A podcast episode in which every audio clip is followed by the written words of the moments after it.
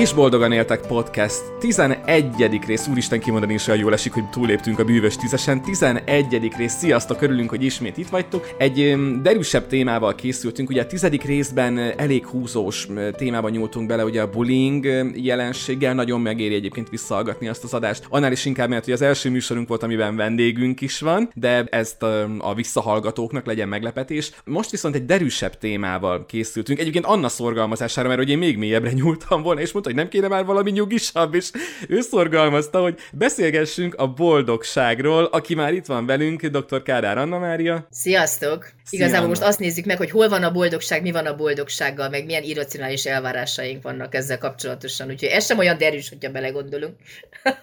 és ugye, hogy említettük, a, a legutóbbi részben a, a bullyingról beszélgettünk, jók a visszajelzések az adással kapcsolatban, úgyhogy mindenkinek javasoljuk, aki eddig még esetleg nem tette meg, akkor érdemes vissza visszakeresni, meghallgatni, mert nagyon tanulságos gondolatok hangoznak el benne, és többek között ezekre reagálva azt és boldogan éltek infokukas gmail.com-ra kaptunk egy üzenetet az egyik hallgatónktól, és Anna, hogyha nem bánod, akkor gyorsan megmutatom ezt az üzenetet, jó? Mert hogy szerintem ez egy olyan dolog, amire érdemes reagálni, olyan gondolatok hangoznak el benne, amiben, amire lehet, hogy úgy érdemes reagálni, hogy másoknak is tanulság lehet. Úgyhogy bár beharangoztuk, hogy a boldogság lesz a témánk, egy picikét még visszacsatolunk az előző témához, aztán pedig ígérjük, hogy boldogulunk. Nézzük tehát, ja, hogy, hogy mi is áll ebben a levélben. Sziasztok, Anna és István! Hűséges podcast hallgatótok vagyok, amikor előrevetítettétek, hogy a bullying téma lesz, már alig vártam, és azt is éreztem, hogy ez lesz az a téma, amire biztosan visszajelzek, reagálok.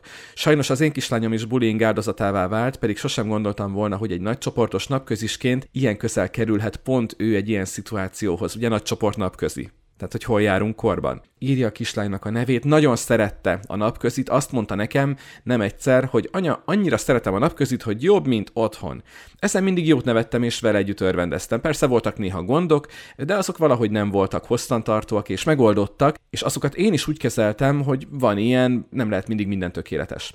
Abba a napközibe jár, ahol édesanyám is 30 éve dolgozott óvónőként, az egész gond fokozatosan, alattomosan kúszott be az életünkbe. A kislány elkezdett panaszkodni, hogy nem játszanak vele a lányok, meg hogy azt játszották, hogy ő a kutya, és beszorították az asztal alá, és nem engedték őt ki onnan. Azt mondta nekem, hogy anya kiabáltam, hogy engedjenek ki, mert nem kapok levegőt. Gondolom, pánikolt szegénykém. Sokszor szomorúan jött haza, hogy rossz napja volt, mert csúfolkodtak vele, közben szemüveges tett a kislány, és azt mondták, hogy csúnya, mert szemüveges, ú, még olvasni is rossz rossz.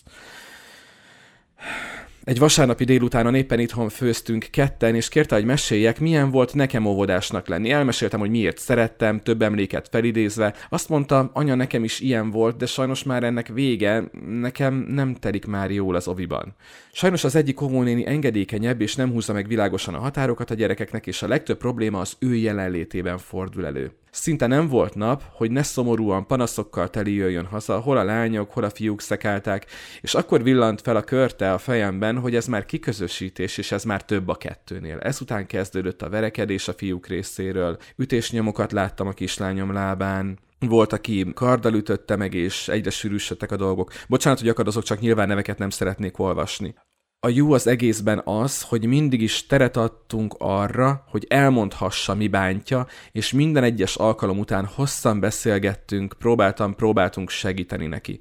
Aztán beszéltem az óvónénikkel, és jeleztem, hogy aggódok, hallgassák, mikről számol be otthon a kislány.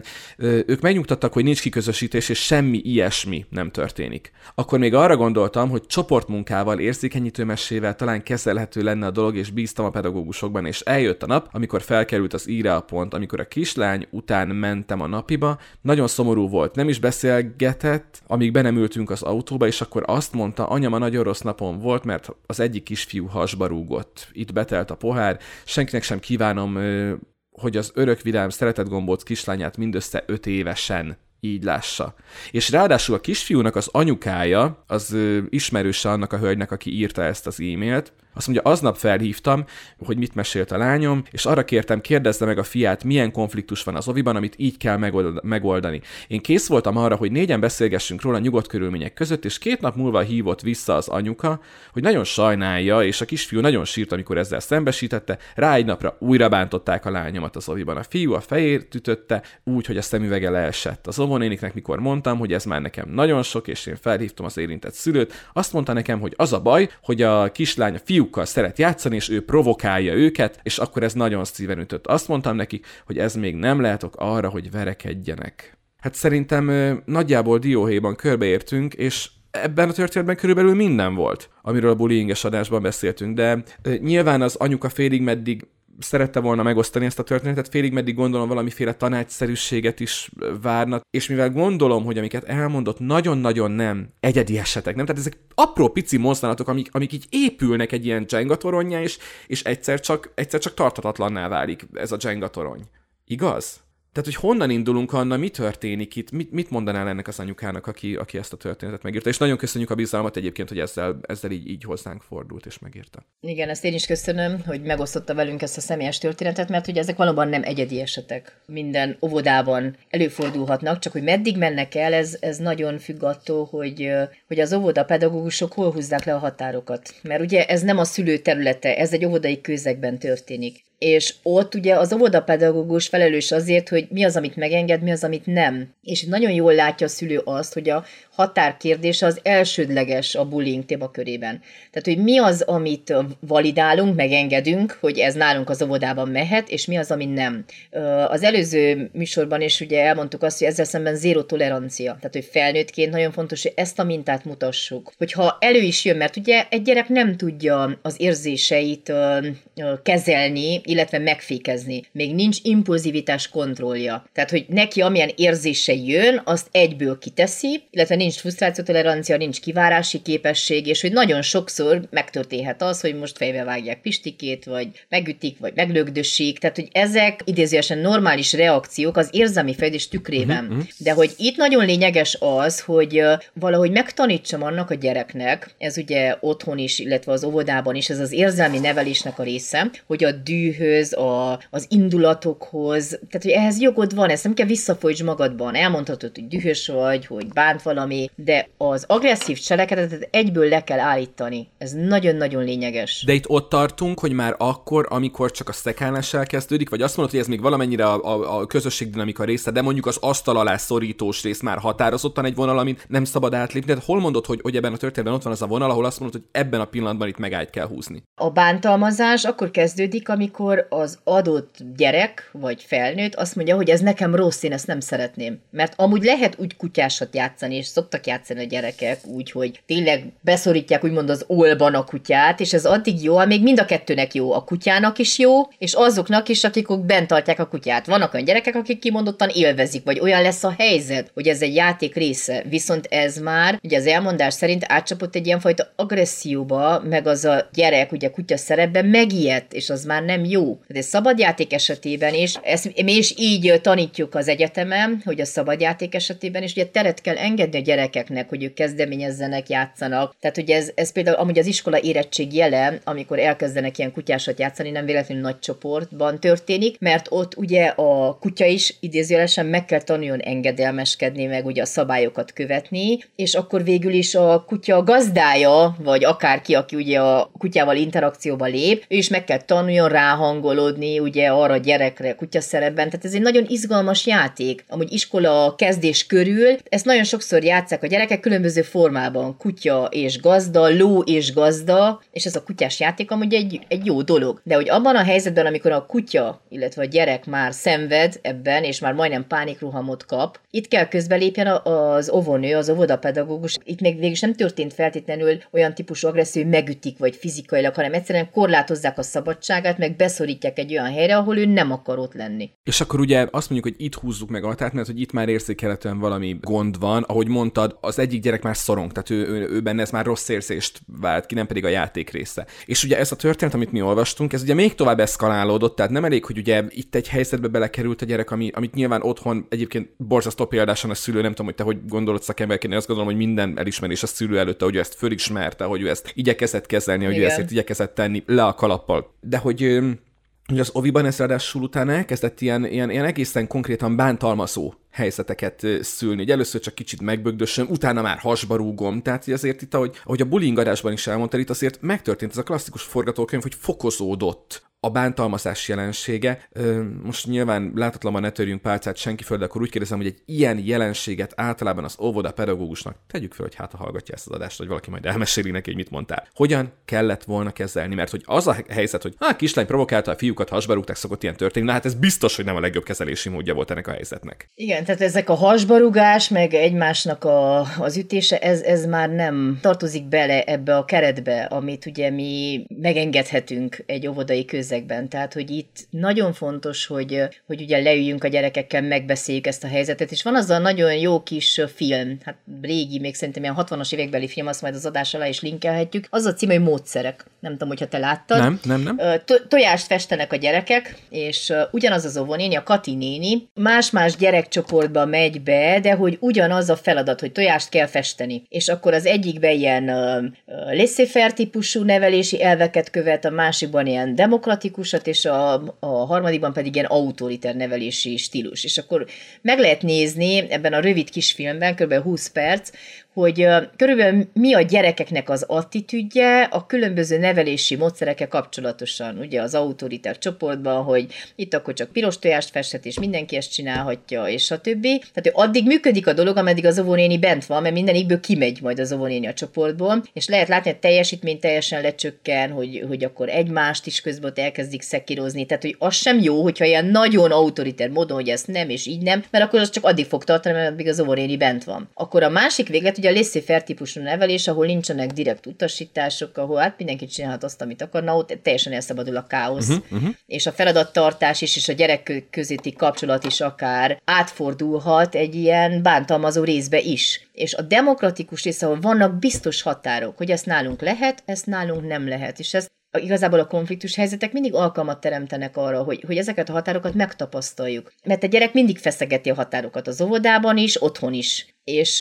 akkor, amikor megállítjuk és azt mondjuk, hogy ez igen, ez nem, neki is mintát adunk arra, hogy a különböző csoportokban, közegekben melyek az elfogadható viselkedések. Hogy ugye a bántalmazó gyerek hogyan kérhet segítséget az óvónőtől. Mindig ez a legfontosabb dolog, hogy merjen kapcsolatba kerülni, merje elmondani, szavazzon bizalmat az óvónéninek, és hogy az óvoda pedagógus is, mert, mert nagyon sokszor én ezt látom, hogy pont azért, hogy minden gyerekre ráhangolódjunk és figyeljünk, és akkor ne címkézzük meg magát a bántalmazót, mert persze itt nem cím címkékről van szó, hanem hogy magákat a helyzetekben néha azért fel kell vegyük ezt az autoriterebb szerepet, és azt mondani, hogy ezt nem. És abban a percben, amikor én ezt leállítom, és megbeszélem a gyerekekkel, hogy milyen más alternatíva van ezekben a helyzetekben, mi az, amit lehet tenni. Ők maguk hogy figyeljenek oda a társukra, hogyha jelzi, hogy ez neki nem jó, hogy én akkor nem folytatom. És persze ez most nem fog egy alkalommal megoldódni, mert ez egy fejlődési folyamat. De hogy minden egyes helyzet lehetőséget teremt az összekapcsolódásra, akár a folyamatos szülő pedagógus kommunikációra. Hogy ne legyen az, hogy, hogy a szülő jön és elmondja, hogy ő mit tapasztalt, és akkor erre egy ilyen nagyon lecsapos válasz, hogy ez nem így van, mert különben is a lány provokál. Tehát, hogy, hogy ez már áldozathibáztatás. Ez hányszor van így? Hát azért Hoppá. erőszakolták meg, mert hát miniszoknyába ment, nem? Igen, ú, de jó, hogy mondtad. Tehát, hogy ez nem áldozathibáz, tehát, hogy, hogy az, hogy ő belekerült ebbe a helyzetbe, akkor ne ő érezze magát hibásnak, hogy de hát ő provokálta. Mindig is lesznek, ugye minden csoport alakulásnál van ez a viharzás szakasza is, amikor vannak konfliktusok, vannak viták, uh-huh de hogy, hogy egy kisgyerek is mintát kell kapjon arra, hogy ebben a helyzetben ő mi az, amit csinálhat. És ebben az óvónő lehet egy nagyon-nagyon fontos ilyen érzelmi támasz. Mert akkor ez bántalmazás, amikor ez egy hosszan tartó helyzet. Az, hogy a gyerekek, mit tudom én, Jancsika bokán rúgja Pistike, és Pistike is visszarúgta Jancsikát, az, az még egy konfliktus helyzet, amit ha megoldottak, akkor rendben. Ez, ez amúgy előfordul. De akkor is el kell mondanunk, hogy oké, okay, dühös lehetsz, de nem rúghatod meg. Meg hát itt az e-mailben, amit kaptunk ebből, az, az derült, hogy igen, ez egy folyamat. Tehát itt nem erről van szó, amit mondasz, Igen. hogy ez ilyen, ilyen kis epizódszerűen történő dolog, hanem hogy ez egy épülő folyamat volt ennek a kislánynak a, az életében, aki újra mondjuk el 5 éves, aki ennek a, az áldozata lett, és akkor az anyuka e-mailjének pedig a vége. Azt írja, hogy a kislányommal annyiszor beszélünk, ahányszor szükségét látom jelzései alapján a lelkére kötöttem továbbra is, hogy mindent mondjon el, hogy segíteni tudjunk neki, és ránk mindig számíthat, és hogy ő egy nagyszerű kislány. De aranyos ez. Na ez a legfontosabb, a, amit az édesanyja mond, mert igazából akkor traumatizálódik a gyerek, amikor megszakad a szülővel a kapcsolat, és ő nem tudja elmondani, hogy ez vele megtörtént. Mert hogyha ugyanúgy nem validálják az érzéseit, ó, hagyjad kislányom, hát minden óviba ez megtörténik, és hogy talált fel magad, meg rúgd vissza, meg mit tudom én, ne légy már ilyen anyám asszony katonái, mert ilyen reakciók is igen, vannak. Igen, igen, igen, hogy hát, pont ott lesz a legnagyobb probléma az, hogy, hogy a szülő tud beszélni a gyerekkel, hogy oda megy, és megvédi, és kiáll érte, tehát ennél nagyobb minta nem is kell a gyereknek. Azt mondja, én azt fogadtam meg, hogy tovább nem fogok hallgatni, ha újra kezdődnek a gondok, szülőértekezletet fogok kérni, és beszélni kell a dolgokról, Igen. de igazából nem tudom Igen. pontosan, hogy mit kellene tegyek, hogy valóban haszna is legyen. Itt nagyon jó lenne, ha pár tanácsot tudnátok adni, ha esetleg tévedek, vagy mit kellene egy ilyen helyzetben tenni a szülőnek. Szeretettel üdvözöllek benneteket. Na hát pontosan ezt, hogy, hogy egyszer szerintem nem feltétlenül szülértekezleten, az már csak a következő szint, hogy még mindig megpróbálni az óvónénivel közösen, és utána pedig a másik szülővel, és csak azután, hogyha ez nem oldódott meg, akkor szülértekezlet, és a szülértekezleten sem igazgatóság. Én nagyon szeretem ezeket a lépéseket azért így uh-huh. fokozatosan felépíteni, mert az sem oké, amikor a szülő egyenesen az oktatási miniszterhez megy, hogy neki van egy ilyen helyzete. Tehát az már a pedagógus szerepkörének az átlépése, tehát hogy ez a szülő meg a pedagógus történet, története, illetve a másik család története, ahol ez a, ez a zaklatásos helyzet történt. És akkor végül is az alapján, amit mondtál, anyuka ezeket a lépcsőket szépen megjártam, ugye megkereste a kisfiúnak az anyukáját, megkereste az óvónént, és akkor azt mondod, hogy ha ezekkel mind utcába fut, na akkor jöjjön a következő, hogy akkor próbáljuk csoportosan, és ha ott is gond van, akkor följebb lépni. Tehát, hogy ez a fokozatosság Igen. elve. Igen, de hogy mindenképpen kell kezdeni valamit, és nem, nem szabad ezt így abba hagyni. Ugye ez a laissez magatartás a pedagógus részéről is, ez nagyon sokszor ugye jó indulat. Ez a túl túlzott jó uh-huh. indulat, hogy most minden gyerek és mindenkinek adjuk meg a teret, és hogy neki is egy ugyanolyan tanulási folyamat, hogy néha azért konkrét és erős határokat kell ö, oda tenni. Hogy ők is boldogabbak lehessenek. És a folytatásban egy kicsit Igen. mi is. Még egyszer köszönjük szépen ezt az e-mailt, és akkor a folytatásban, ahogy ígértük, irracionális elvárások és boldogság. Tehát a boldogságon is lehet egyet tekerni, hogy ez ne legyen ilyen fulderűs és nagyon, nagyon habos-babos dolog, de szerintem azért kellemesebb lesz, mint a bullying. Anna egyébként, te most boldog vagy? Ha megkérdezik tőled, hogy te most boldog vagy, akkor mit mondasz? Hát attól függ, hogy most milyen értelmezés szerint kérdezed ezt a boldogságot, mert hogy, hogyha ugye van ez a Sonja Lyubomirskinek a meghatározása, nem is a meghatározása, hanem az elképzelése a boldogságról. Igen.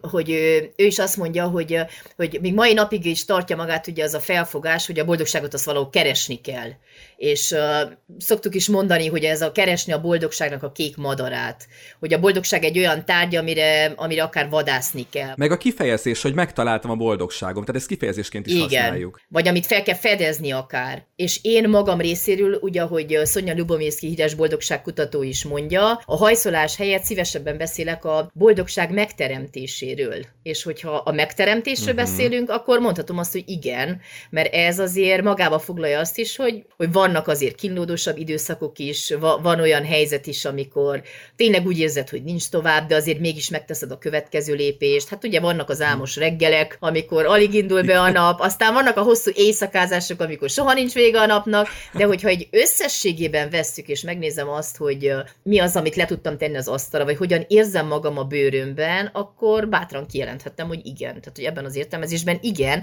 ami nem azt jelenti, hogy reggel boldog vagyok, délben boldog vagyok, és estére már annyira boldog vagyok, hogy nem bírok magammal, hanem igen, vannak boldog pillanataim is az életemben. Nekem annyira tetszik ez a, ez a boldog pillanatok megfogalmazása, hogy kitérünk erre, és legalábbis én erre terveztem rákérdezni, hogy ugye ma már a boldogság, illetve a boldogságkeresés, illetve ez a legyek boldog dolog, ez egy ilyen, ilyen fetisizált szinte, nem is tudom, egy ilyen, ilyen, ilyen teher lett az ember vállán, hogy ha én nem vagyok boldog, én már semmit érő ember vagyok. Mi az, hogy én nem tudok boldog lenni, nem tudom megteremteni a magam boldogságát, nem tudok örülni dolgoknak, milyen jogon vagyok én nem boldog. Tehát nem tudom, én szerintem annyira ez, ez így, így beivódik a világunkba, és nekem egyébként nagyon tetszik, eszembe jutott a Honeybeast-nek a Bódottá dalszövegének a refrénye, ez a hussar is illant már szálló, Luffy, mit vártál, egy perc csak a boldogság, ugye a Luffy is, hogy egy pillanat alatt repül el, hogy a boldogság maga is csak egy egy perces valami. Nekem ez annyira átadja ezt a, ezt a boldogság érzést, hogy mi az, ami, ami az igazi boldogság, amikor azt mondjuk, hogy, hogy most boldog vagyok. Meg, meg ugye, amit te mondtál, a, hogy általában boldog vagyok, az ugye inkább egy ilyen átgondolt állapot megfogalmazása. De akkor lépjünk vissza egészen a legelejére, A pszichológia mit mond arról? Mi a boldogság? Van ennek egy képlet, egy elégedettség plusz, nem tudom, jókedv, egyelő boldogság? Vagy van, van ennek valamilyen tudományos magyarázat, hogy mitől vagyunk boldogok? Hát ugye az, ami van, ez a kronikus boldogság szintet befolyásoló tényezők, és van egy ilyen torta, szeletekből álló ilyen kör, és abban ugye le van írva, hogy százalékosan mi az, ami befolyásolja a boldogság szintünket, úgyhogy ezt nevezhetjük akár egy képletnek is, és abban benne van ugye az, hogy 50 százalék az a genetikai hajlamtól függ.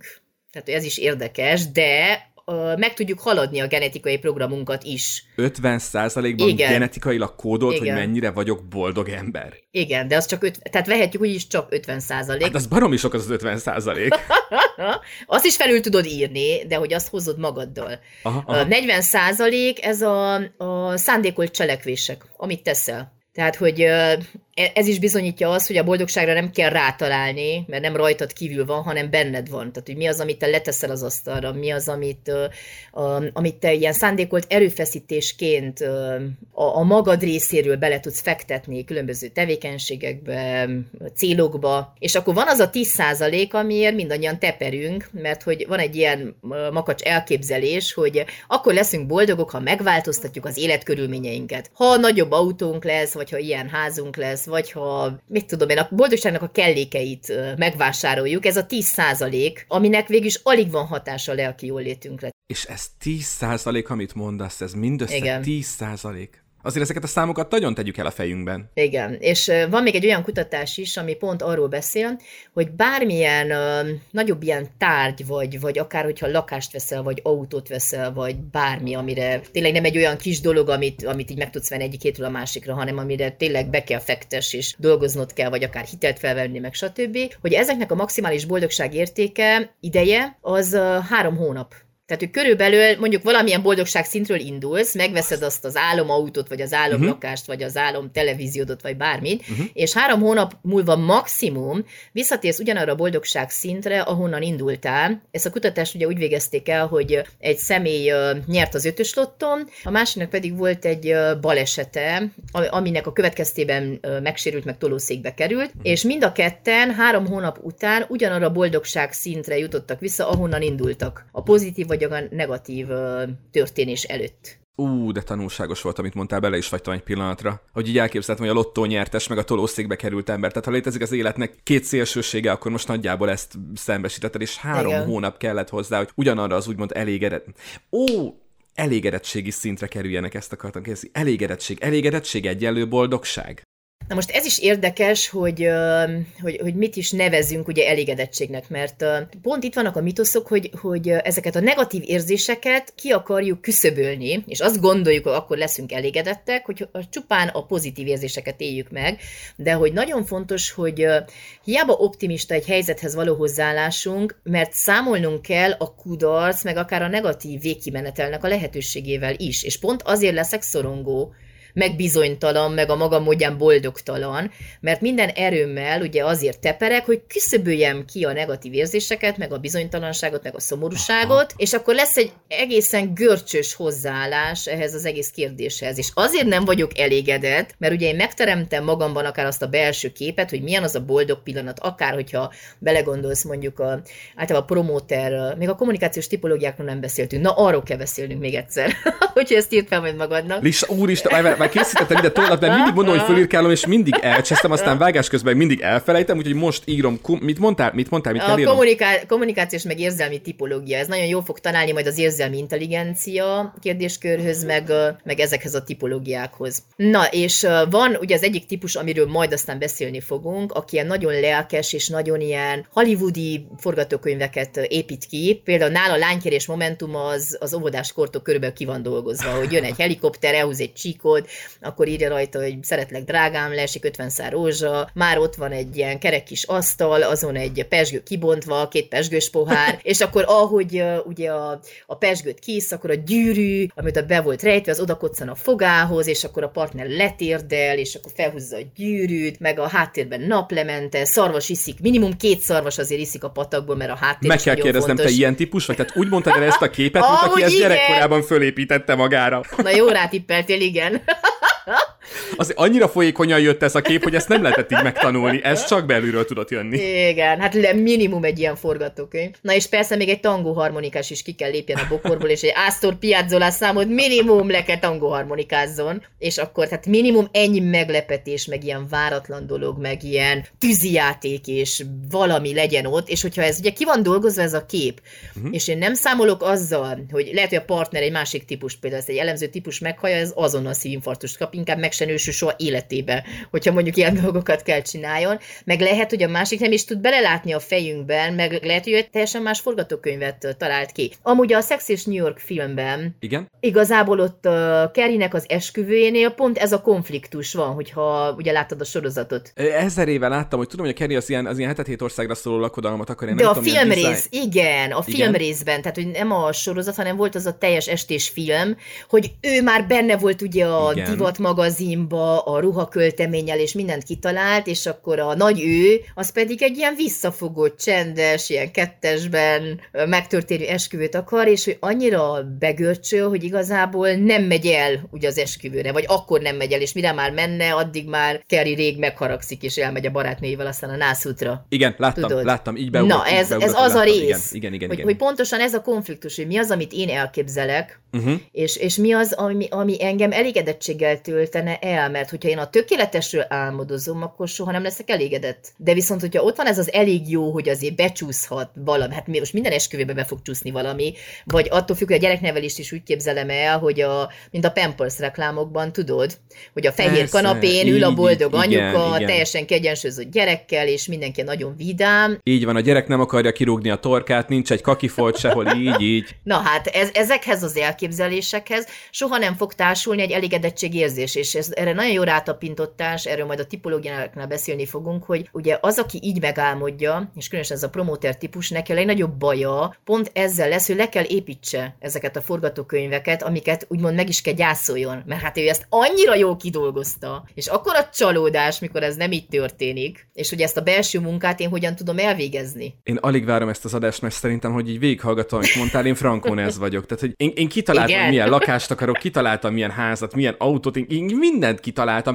Két dolgot nem találtam ki, hogy milyen párt akarok, meg hogy milyen gyereket akarok, mert aztán tényleg úgy voltam, hogy, hogy bármilyet kapok az élettől, hálás leszek érte, és örülni fog neki. És basszus Anna, az az igazság, hogy velük tényleg, tehát őket, nem azt mondom, ez, ú, ez most borzasztóan fog hangozni, de hogy soha nem kérdőjeleztem meg. Tehát soha nem kérdőjeleztem meg magam, hogy elég jó-e nekem a párom, pedig 18 éve együtt vagyunk, és soha nem kérdőjeleztem meg, de tényleg tök őszintén mondom, hogy elég jó-e nekem, vagy nem lehetne nekem egy jobb gyerekem. Soha. Ahogy mondtad, ez, ez hirtelen egy ilyen puzzle darab, vagy egy mozaik lett, ami összeállt a fejemben. És azért vágtam csak így bele a gondolatba, mert hát ha más is van, aki hallgatja az adást, és hirtelen ez így összeállt neki, hogy, hogy inkább az anyagi javak azok, amikkel ez a, ezek az irreális elvárások vannak, hogy kitalálom, hogy én mit szeretnék, és akkor ehhez képest, tudod, amikor, amikor három barátnő úgy bepromózza a pasit, akit várnak vendégségbe, hogy szokták mondani, hogy már Brad Pitt is csalódás lenne, hogyha belépne, igaz? Körülbelül. Meg hogy ugye ehhez kapcsolódik az, hogy nagyon sokan azt hiszik, hogy, hogy az életüknek az gondtalannak kell lenni. Tehát akkor Aha. vagyok boldog, ha gondtalan az életem. Miközben pont ez a paradoxon, hogy nagyon sokszor pont a negatív helyzetek, a szomorú események fognak oda vezetni, hogy örömteli dolgokat, meg akár boldogságot is megélhetek. Meg hát, ha nem tudod, milyen nem boldognak lenni, akkor honnan tudod, milyen boldognak lenni, nem? Vagy ezzel már itt túl messzire mentem? Meg, hogy a, a túl nagy boldogság is egy idő után fárasztó, emlékezz csak vissza az utolsó mesére. Tudod, Ah, az igen, igen, az igen, utolsó meséjére. Aki nem hallotta még esetleg, tessék egy pár részt visszatekerni, és a szerelemről szóló részünkben annak konkrétan elmeséli ezt a mesét. alkalmazzuk a Zeigarnik hatást. Hogyha valaki annyira kíváncsi, tudod, addig fog, Igen.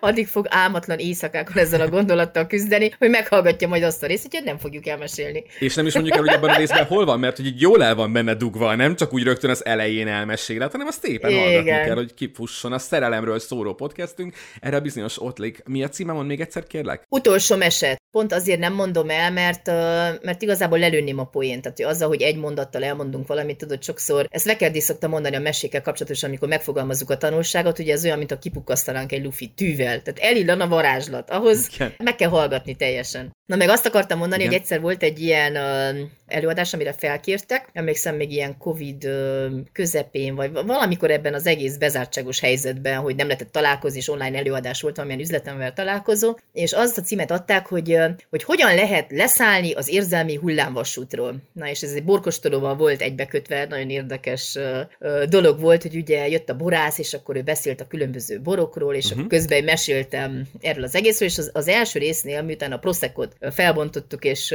ugye mindenki a számítógépe előtt hogy bekortyolta a poharából a bort, akkor mondtam, hogy oké, okay, hogy ez a cím az előadásnak, de én megfordítom ezt a kérdést, miért nem ültünk rá eddig? Hogy ugye pont ez az érdekes, hogy annyira természetes volt, hogy hát az élet az megvan a forgatókönyv, nehogy már itt valami krak beüssön, és akkor itt valami történjen, hát le kell szállni erről a hullámvasútról, de hát uh-huh. az ki garantálja neked, igazából az egész kiszámítottság kapcsán szerintem még erről is beszéltünk, hogy hogyha te lefoglalod januárban az augusztusi nyaralást, addig nem fog történni semmi. Eddig se volt erre garancia. A fejedben volt, igen, és kipipáltad, igen. hogy ez teljesen oké, okay, de hogy bármi történhetett, veled is, a családodba is, a világba is, tehát ez egy hamis biztonságérzés volt. Igen, erről beszéltünk, mikor tovább kellett adnod a YouTube jegyeken, nekem pedig tovább kellett adnom a Madoni jegyeken, mert a kislányom úgy döntött, hogy megszületni készül abban a időpontban, amikor mi megvettük előre Pontosan. a koncertjegyeket. Bizonyám, igen. És hogy ez is is, hogyha ugye úgy értelmezed, akkor lehetne akár életed traumája, hogy te most pont arra koncertre nem mentél el, amire annyit vártál, és uh-huh. annyit készültél, és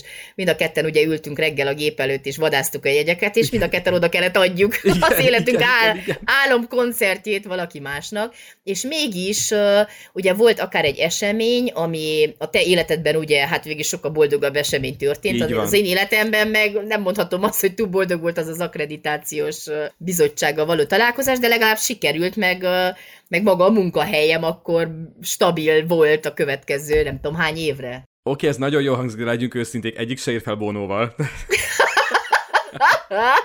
ez már, a, hogy szoktad mondani, ez már az átkeretezés, igaz? Igen, igen, igen, igen, igen. igen. De valóban, hogy, hogy tényleg hogyan, hogyan tekintünk rá, és messzire kicsit a boldogságtól, kicsit messzire szaladtunk, messzire szaladtunk, az elégedettség volt, amiben hirtelen így átszabtunk a, a boldogságtól, és akkor az elégedettségből még egy, ha csavarunk rajta még egyet, akkor ugye az elvárások, tehát a következő kifejezés, amit a legelején mondta, hogy boldogság és irracionális elvárások, ez már az elégedettségből egy tovább következő fogalom, hogy, hogy mikor leszek elégedett, hogy elvárásaim vannak valamivel szemben, hogy elégedettek. Na, ezek az elvárások és a, a, a boldogság és az irracionális elvárások és a boldogtalanság között hol vannak ezek a, ezek a bizonyos szálak? Hol feszülnek? Most szerintem pont az érzésekben, mert hogy na, sokszor megfogalmazzák ugye ezt az emodiverzitásnak a kérdését a boldogság kapcsán. De volt egy kutatás, ahol felmérték, hogy a résztvevők mennyire élik meg a pozitív, meg a negatív érzéseket. Különös tekintete, hogy mennyire változatos érzéseket, meg mennyire, tehát ilyen, ilyen bő skálán, tág élik meg ezeket, és ugye azt találták, hogy a hiteles érzelmek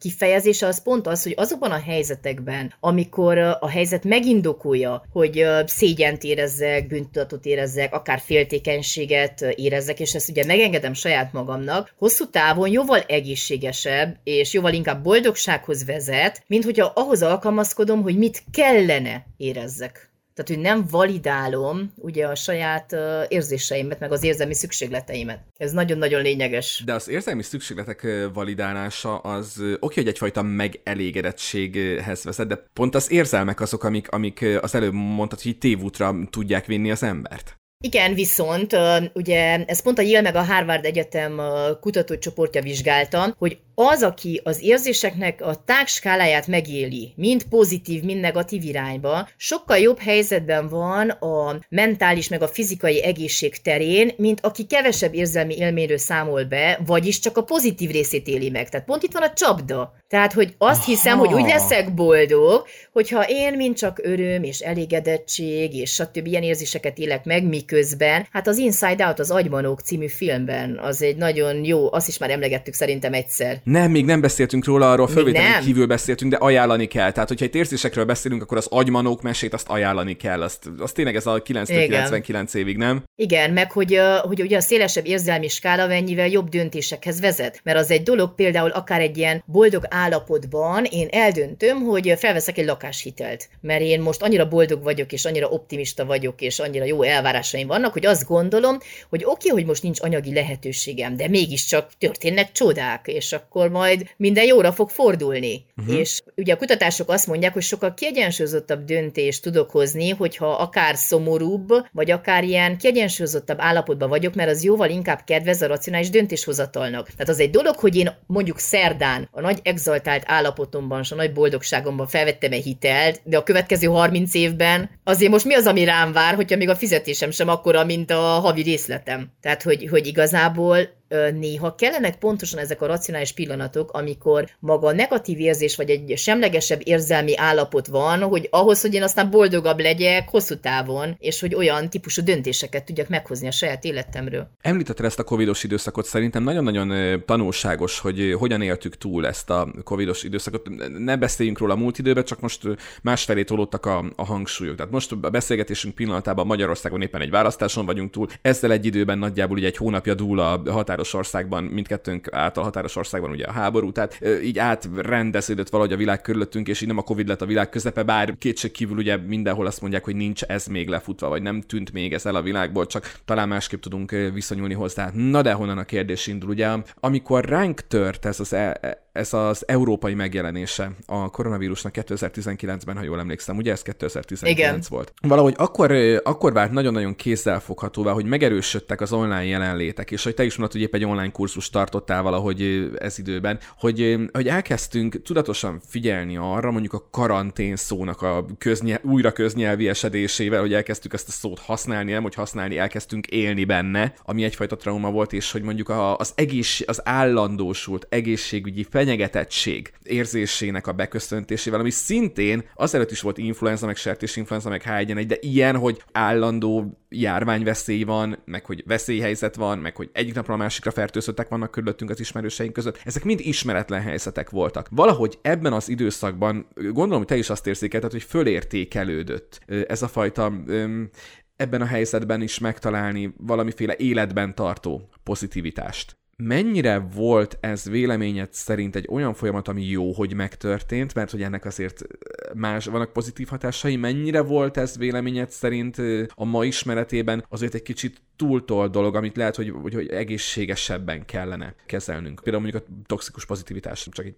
egy, egy vonal. Igen, ez jó, hogy említed, mert hogy szerintem pont ettől lett frusztráló ez az időszak azok számára, akik mondjuk az ismeretségi körükben azt látták, hogy hát most sütjük a kovászos kenyeret, és akkor társas játékozunk, és majd éjjel filmeket nézünk, és utána relaxálunk a kertbe, és lefotozzuk a virágokat, uh-huh. és milyen szép az élet, miközben mondjuk a másik pont a munkahelye elvesztése miatti szorongással küzdött, vagy netán volt két serdülő gyereke otthon, aki mindent kievett a hűtőszekrényből, és nem győzte őket étellel tartani, meg maga az összezártság azért egyezzünk meg, hogy, hogy rengeteg konfliktus produkált a családokban is, mert a leg, legpozitívabb és a legboldogabb családokban is voltak veszekedések, voltak nehézségek, mert hogy ehhez nem volt senki hozzászokva. Nagyon sok család találkozott reggel, amikor elmentek otthonról, és este, uh-huh. amikor uh-huh. már ott volt a lefekvés ideje. Tehát, hogy ennyi időt azért nem nagyon töltöttek együtt. És ez, ez mindenképpen az egyensúlyi állapotot felborította, és az, aki például azt látta, hogy ez nem normális megélni, vagy csak ő van így ezzel, annak számára nagyon-nagyon rossz érzést keltett ez, ez a fajta ilyen toxikus pozitivitás, hogy nézzük a dolgok csak a jó oldalát, mert valahogy a kettőt össze kellene gyúrni. Persze, most, hogyha visszagondolunk, és az emlékezetünkbe, az oszcilláló, ez a váltakozó narratíva, amiben ugye be vannak integrálva a negatív érzések is, az tényleg úgy szól, hogy igen, voltak nagyon jó részek, főleg az elején, amikor azt hittük, hogy egy hónapig fog tartani. Hát igen, kinek igen. ne esett volna jól az az egy hónapos játékos úgymond kényszerpihenő. Hát erről álmodoztam én legalábbis egész életemben, hogy akkor egy, egy hónapig üljek egy helybe, és az teljesen jó volt. Az az egy hónap, de utána, miután a, a lányom megkezdte a nulladik osztályt, meg az első osztályt, meg a Waldorfot a, a konyhaasztalnál kellett uh, ugye uh-huh. zoomban uh, lezavarni, meg közben én az egyetemen a fülhallgatóval a fülemen, uh, és az egész lakás egy tágnyitott tér volt, uh, amiben ugye felhallatszott minden, és az eladások közben a gyerekek bugyiba mászkáltak a lábam alatt, és akkor felszaladtak, meg beszaladtak, meg végig aggódtam, hogy nehogy akkor a felvételen valami behallatszódjon, és a végén ki kellett zárjam őket a lakásból konkrétan, mert mondtam, hogy ezt nem fogom kockáztatni, hogy a nagy konferencián beszalad két gyerek. Tehát azért voltak, egyezünk meg stresszes időszakok is, mm-hmm. hát mhm. meg a leg. De persze, hogy ugye a boldogság pont az, amikor már nevetünk, mert most, ahogy így beszélünk, te látod a könyvespolcot a hátam Igen. mögött, meg az, az az ajtót, na az a hálószobánkba vezető ajtó. És én mindig így tartottam az előadásokat, hogy itt ültem, és hogy van, amikor reggel korán, főleg az időeltérés miatt, és a gyerekek ugye itt a fejem fölött a manzárból jöttek le, meg a férjem az ben volt ugye a hálószobába. És egyszer hallom, hogy kopognak. És nem tudtam elképzelni, hogy most ben a Zoomban kopognak valakinél, vagy hol kopognak. Tehát, hogy nem, nem is értettem, hogy miért hallok én kopogást. Ajaj. Közben a férjem kopogott, hogy, hogy valahogy tartsak már egy szünetet, meg ki szeretne jönni pisilni. Szegényed. Gondolta, hogy valami, valami vázát összeszedés belepisili. És ez persze nagyon vicces, de akkor meg nagyon ideges volt, hogy a fele egyen meg, hogy az egész, az egész házam már mindjárt lábújegyen kell járni, mert nekem mindig van valami. Persze, mert ők se voltak benne ebbe, uh-huh. hogy igen, anya bevonult a színpadra, a gyerekek apával addig kimentek a játszótérre, teljes egyensúly volt, de amikor itt Ez tényleg kellett... itt volt, itt Kalocsán, én vittem el a gyerekeket, igen. meg apát a kubikus parkba. Ez valóban így volt. Anya meg szépen ment a színházba. Így, így. Igen, és, a, és akkor persze ez most vicces, meg az is vicces, amikor, hát azt hiszem az egyik fesztiválnak kellett felénekelni a Hoffi, Hoffinak ezt a próbálj meg lazítani Igen. dalát, és mindenki kellett énekeljen egy sort vagy kettőt Igen. belőle, és akkor én bevonultam oda le a kandalló szobába, és a fejemre raktam a fülhallgatót, és próbáltam énekelni. Hát a család szará röhögte magát, hogy én milyen hangokat adok ki, és akkor én meg ideges voltam, hogy mit mi röhögnek, mert nem tudom felvenni. És hát ma ezen nagyon sokat szórakozunk. Tehát, hogy ez is milyen paradoxon látod, Igen. hogy akkor lehet, hogy szorongtál, meg dühös voltál, meg persze, hogy túlreagáltuk mindannyian, mert Igen. most már nagyon lazák vagyunk, és lazánk tudnánk lenni, ha még egyszer belekerülnék ugyanabba a helyzetbe, de akkor az meg egy reális érzés volt, hogy azt se tudtad, hogy most melyik híradót nézed, hogy most kire Igen. hallgass, hogy, hogy most milyen meg tájékozódási most ez, egy, ez most egy halálos válasz. vírus, vagy egy influenza, Igen. most van mitől félnem, vagy túl van fújva, tehát hogy, hogy a, emlékszem, hogy annyiféle buborékban le, az ember az egyik buborékból ugrott a másikba, és úgy érezte, hogy mindig egy ilyen légüres térbe kúszik valamerre, amiről nem tudja, hogy hol van az eleje, hol van a vége, hol van a kijárat, hol van a bejárat, hol van ő benne, csak így, így sodródik. Igen, de közben most már ugye így a visszaemlékezéseket halva, Például pont az egyik kolléganő fogalmazta meg azt, hogy, hogy az milyen érdekes, Igen. hogy így visszatekintve azt látja, hogy ez teljesen boldog időszak volt az életébe, mert soha annyit kint nem ült a kertbe, és hm. nem látta a kertjében a virágokat kinyílni napról napra, mert mindig reggel elment, este hazajött, és hogy az mekkora áldás volt így utólag, miközben, akkor, amikor nézte, valószínűleg a szorongás volt benne, hogy hú, hát akkor most meddig kell itthon ülni, és lehet, hogy ezt most nézem, de hát valami mást kellene csináljak. Tehát, hogy teljesen más ugye a visszatekintő érzés, és teljesen más az az érzés, amikor benne vagy. Nagyon jó, hogy ezt mondod, mert erre konkrétan el akartam kérdezni a boldogság kapcsán, hogy miért van az, hogy megélünk helyzeteket, amik, amiket megélünk, ahogy megéljük, ahogy, ahogy mondtad, hogy abban van jó, abban van rossz, oszcilláló narratíva? Jól használtam? Igen, na er, ezekről is kell beszélnünk, ezt is írt fel, a narratíva típusokról, meg hogyan meséljük el az életünket, Egy meg pillanat. a saját életmesénkről. Ezek mind jó témák majd a következőkre. Itt most mondjuk megnyitjuk ezeket a zárójeleket, aztán majd bezárjuk a következő műsorokban. Igen, meg föl van írva, tehát most föl van írva, itt van előttem papírtól, most tényleg föl van írva. Tehát, hogy, hogy akkor, hogyha a boldogsághoz kanyarodunk vissza, ugye az origója beszélgetésünknek, miért van az, hogy, hogy ahogy mondtad, annak idején ezt megéljük a, a maga valóságában, de most nem is olyan sokkal később, 2019-hez képest, mondjuk három évvel vagyunk később, de már most úgy beszélünk róla, mintha ez igazából egy ilyen, egy ilyen romantizált időszak lett volna. Én nekem van ismerősöm, aki, aki, akinek ismerem a különböző élethelyzeteit, és tudom, amikor benne volt, akkor, akkor az így nem azt mondom, hogy maga volt a pokol, de azért nagyon-nagyon nehéz élethelyzetek voltak, és így utólag mégis úgy beszél róla, mintha ez nem is lett volna olyan súlyos. És most is úgy beszélünk róla, és egyébként én is úgy, ér, úgy is érzem magam, mintha nem is lett volna olyan, olyan súlyos. Pedig emlékszem, hogy, hogy akkor komolyan vettük, hogy nem merünk kilépni a kapun, hogy orrigmaszk, hogy csak a megadottságba vásárolni, hogy rá se tüsszen, rá tüsszen, rá sem nézni a másik emberre. Igen. Tehát, hogy akkor tényleg ennyire, ennyire be voltunk feszülve hogy még a Dunaparton is nem tudom, száz méterre sétáltunk egymástól. Igen, ez, ez szerintem tipikusan annak az esete, mint mikor mondjuk érettségizel, vagy felvételizel az egyetemre, és akkor az az érzés, hogy jön az érettség, amivel már ugye fenyegetnek azelőtt három évvel, hogy most akkor jön a vizsga, és akkor mi lesz. És akkor te is olyan ideges vagy, hogy azt uh-huh. sem tudod, hogy akkor most mit tanuljál, meg mi legyen, és hogy legyen. Eltelik egy év, és amikor jön valaki hozzád ugyanezzel, jaj, jön az érettségi, ó, hát az, az semmi, na hát túl lehet élni, na nem is volt olyan nehéz, mert a saját önbecsülés érzésünket tartjuk fel azzal, hogy azért nem merjük bevallani, vagy utólag azért, azért sokkal nehezebb elmondani azt, hogy hát azért bizony voltak azért ott ilyen szorongások is, meg stb. Tehát ez olyan, mintha eltávolítanánk magunktól ezeket a negatív érzéseket, és akkor egy kicsit úgy átformáljuk, meg akár átkeretezzük későbbiekben, hogy nem is volt az olyan nehéz. De ez a boldogságra való igényünkből fakad ez az érzés? A kiegyensúlyozottságra való igényünkből fakad ez az érzés? Vagy én olvastam olyat is, hogy amik nagyon-nagyon fájdalmas emlékek, azokat az agy szándékosan úgy szelektálja, hogy úgymond non-stop kiegyensúlyozott állapotban, vagy ilyen harmonikus állapotban érezd magad, hogy mert hogyha minden rossz, ami ér téged, nem kerülne egy adott helyre mondjuk az agyadnak, hogy idő után az úgy annyira rátelepedne, hogy ez a miért kelljek föl érzéssel ébrednél. Igen, biztos, hogy van egy ilyen kiegyensúlyozó folyamat is, meg hogy ezek a negatív, meg pozitív érzések ilyen érzelmi gócokban vannak, és hogyha megpendítünk egy ilyen negatív érzelmi gócot, akkor sokkal könnyebben hozzáférünk a negatív emlékekhez is meg ugyanez van a pozitív érzésekkel, tehát hogyha te például mondjuk elmész egy esküvőre, és ez egy személyes érzés, mert hogyha a te házasságod mondjuk vállással végződött, akkor nem biztos, hogy egy pozitív gócot fog megpendíteni az az illető esemény, de lehet, hogy, hogy neked azelőtt volt az esküvőd, és pont a jó barátod vagy barátnőd is férhez megy, hogy megnősül, és elmész még egy esküvőre, és akkor ugye felidézett, hogy hú, a miénken is mennyire jó volt az, hogy. Tehát, hogy ez teljesen tőled függ, hogy azt Aha. az érzelmi élményt te hogyan értelmezed, és akár lehetett azért nagyon pozitív, de vállás után lehet, hogy átgondolt, és azt mondod, hogy nem. És akkor Anna, hogyan válik, mert végül is ez, ez a vonal mondhatja, hogy ez mindenképpen egy ilyen, egy ilyen, mindenképpen egy ilyen kibeszélésre érdemes vonal lenne, hogy hogyan válik ez az egészséges, úgymond boldogságkeresésünk, amit mondjuk már Vörös Marti az 1800-as években a Csongor és Tündébe is beleír, ugye emberiség költeményet, az emberiség nagy kérdéseit boncolgatja. Miért élünk, van-e értelme az életünknek, leszünk-e boldogok, ugye? Hát az emberiség egy legfontosabb kérdés, hogy van-e értelme az életemnek, vagy leszek, boldog leszek-e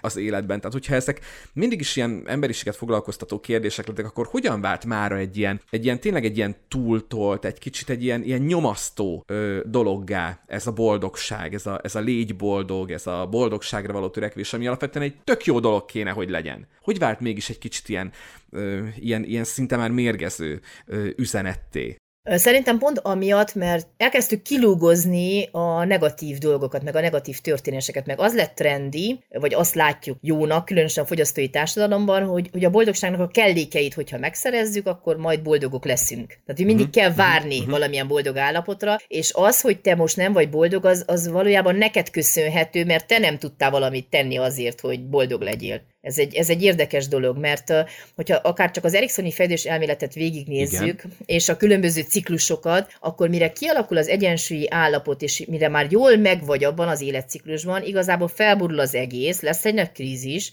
kezdődik a következő. Mire ott is már valahogy megérkezné, megint jön a krízis, megint felborul, tehát hogy szükségszerűen ott lesznek a negatív érzések tehát magában a, a szakaszon belül is, és a szakasz végén különösen, mert, mert másképp nem tudsz fejlődni, hogyha nincs egyensúly. Tehát pont úgy, mint a mesékben, hogyha nincsenek ott a sárkányok, a próbatételek, a boszorkányok, a kihívások, a, a tévutak, az álhősök, akkor hogy lesz ugye az a, az égigérő fa teteje, vagy a királylánynak a keze, vagy a, ahova én elérkeztem, az tényleg egy, egy boldogságos állapot. Mert amiért te nem küzdöttél meg, mert ez a nagy kihívás ugye a, a flow élménnyel kapcsolatosan is, hogy sokszor azt hisszük, hogy akkor leszünk boldogok, hogyha kiülünk egy tengerpartra, és majd nézegetjük a lábujkáinkat, és nem tudom, ilyen instafotókat készítgetünk. Mm. Miközben a boldogság tényleg nagyon sokszor pont az erőfeszítés után éljük meg, amikor kínlottunk, hogy, hogy felmásszunk arra a hegyre, vagy akár szimbolikusan a saját hegycsúcsunkra, és megtegyük ugye azokat a lépéseket, amelyek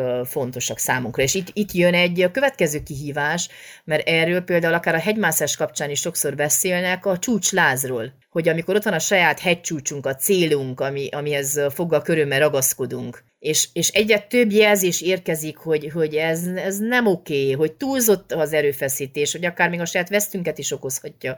Ezért, ezért mondják a hegymászoknál ezt a csúcslázat, hogy még csak 800 méter van. Hát menj fel, miközben az időjárás, a körülmény, a kogníció azt mondja, hiába mész fel, mert nem lesz erőd lejönni, és, és hány és hány hegymászó ott veszíti az életét, mert egyszerűen nem tud egy ilyen döntést meghozni. És ugyanígy van a saját céljainkkal is, hogy, hogy már annyi erőfeszítést beletettünk, hogy, hogy már látjuk, hogy az, az nem oké. Okay. Ez pont olyan, mint amikor belemegyünk egy hazugságba, hogy már úgy belovaltuk magunkat, hogy sokkal nagyobb veszteség onnan visszajönni, mint fenntartani azt az egész képet. Ebben a részben fura módon, mert hogy nem így szoktuk, ebben a részben még nem esett szó filmekről, úgyhogy gyorsan mondok ja. neked két kapcsolódó filmet, mit szólsz? Két kapcsolódó Na, filmet, kíváncsi vagyok, melyiket, mert nekem is van egy. Az egyik az az Anyám Frank, ez a címe, ami pedig szintén egy, egy nőről szól, akiről kiderül... Na, azt nem ismerem. Ő, ő is felnőtt, vagy egyetemista korú gyereke van, ő is együtt kezdi az egyetemet a gyerekével, és kiderül, hogy Alzheimeres. És erről szól a film, hogy hogy, hogy csinálja végig ez a nő az egyetemet. Zseniális film, Anyám Frank, ez a címe. A másik pedig, ami a, a gyermekvesztesség kapcsán ö, jutott eszembe, amit mondtál, a hát most, mostanában éppen pont nem pozitív felhanggal van tele a sajtó Will smith de ő a főszereplője, és ugye az Oscar díjas verekedése miatt, és szerintem brilliánsat, elképesztőt alakít a filmben, ez a Váratlan Szépség című film. Uh-huh. Tehát ha esetleg valakit ez, amiről meséltél, így mélyebben érint, vagy, vagy érdekel, vagy, vagy ezzel kapcsolatban megnéznek két nagyon-nagyon jó filmet, akkor én ezt a váratlan szépséget, meg az anyám Franket ezt így jó szívvel merem ajánlani. És ezt majd belinkeljük az ajánlókhoz, és akkor ajánlok bizony. én is kettőt. Hajrá! Nekem az egyik nagyon kedvencem, annak már ki is mondtad a felét. Hajrá, boldogság! Na. Hajrá, boldogság! Hát ez zseniális ez a film. Másik nagy kedvencem a család kicsi kincse. És akkor ehhez is készül majd a linkgyűjteménye ez a 11. részhez. És Meg milyen kérdez... jó lenne, igen? hogyha hallgatóink is ajánlanának. Na és, Tehát, na és ez nekünk is jól mondani, fogna. Hogy ott az a linkgyűjtemény, de hát ott van alatta a komment szekció emberek. Tehát tudom, hogy Magyarországon sajnos, vagy nem tudom, hogy nálatok hogy van Romániában, nálunk Magyarországon borzasztó komment szekciókat olvasni, nálunk nem így van. Az és boldogan éltek fészoldalán nagyon jó komment szekciót olvasni, mert tök aranyosak a kommentelőink. Szóval, várjuk az ajánlatokat, ajánljatok egymásnak is, esetleg kapcsolódó filmet, kapcsolódó videót, könyvet, bármi, ami eszetekbe jut, mert tök jó, mikor kialakulnak ilyen kis mikrobeszélgetések az oldalon, és ha lesznek ilyenek, ígérjük, hogy behozzuk adásba is. Tehát akkor itt is beszélünk majd ezekről, hogyha ilyen diskurzusok kialakulnak. Sőt, én úgy láttam, hogy te már válaszoltál ott konkrétan egyéni felvetésekre, kérdésekre. Igen, igen, igen. Meg, meg könyvet is uh, tudunk ajánlani, szakirodalmat. Oliver Burkemannak a Tuladagolt boldogság, a pozitív gondolkodásnak a mellékhatásairól Hoppá. van szó benne. Gondolatébresztő meg, cím. Meg itt van a könyves polcomon, mindjárt meg is nézem. Hector és a boldogság talán. Tudod, amiből még film is készült. Csak most nagyon messzire de... mentél, úgyhogy ezt újra el kéne mondanod.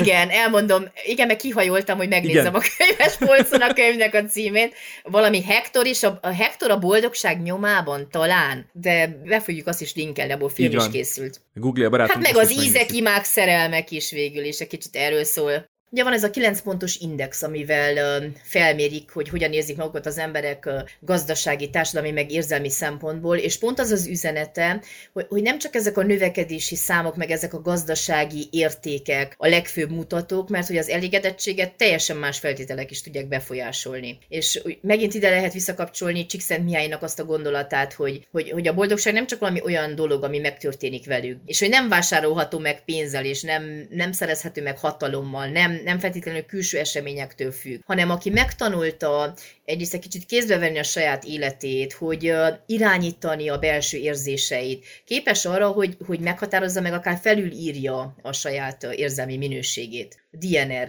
ő, ő az egyik híres boldogságkutató, és pont ő mondja, hogy a, a legboldogabb embereknek van egy közös jellemzőjük, hogy nagyon erős a baráti meg a családi kötelékük, meg hogy nagyon sok időt töltenek el a szeretteikkel. Hát éljünk boldogan. Még, még meg nem halunk. és még újra nem születünk. És, és újra nem születünk, és aztán újra éljünk boldogan.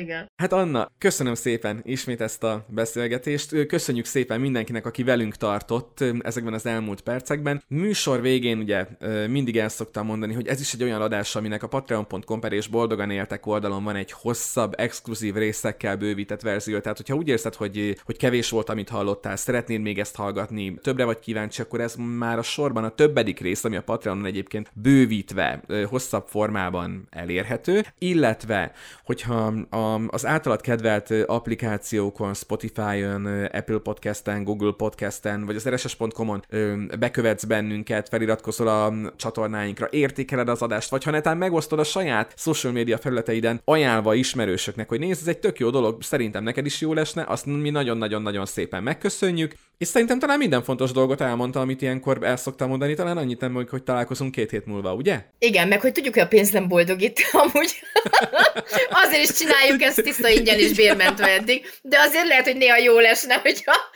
hogy mondtál, Hofi, hogy a pénz nem boldogít, tudjuk, a pénz nem boldogít, de azért olyan jó, ha van, nem? De már két támogatunk van, ugye? Azt is Igen, elmondhatjuk. ezt is mondjuk el, a Patreonon, Patreonon van már két támogatónk. Képzeld el, hogy az én első előadásomon négy ö, személy volt, soha el nem felejtem. nem tudom, valamiről kellett előadjak, már nem tudom hol, és négy személy volt a közönség, amiből az egyik anyukám, és a másik nagymamám. Jó, Istenem. Na, hát ugye, utána már tartottam azért... ezer fős előadásokat is, de valahogy itt kezdtük. De ezt akartam mondani, hogy figyelj, valahol kezdeni kell. nem Lehet, baj, nem, nem baj, jó, mi hisztünk benne, Igen. na ez hisztünk Igen. benne, ez majd jó lesz. Úgyhogy köszönjük szépen, hogy itt voltatok, találkozunk két hét múlva. Sziasztok, szia Anna! Sziasztok!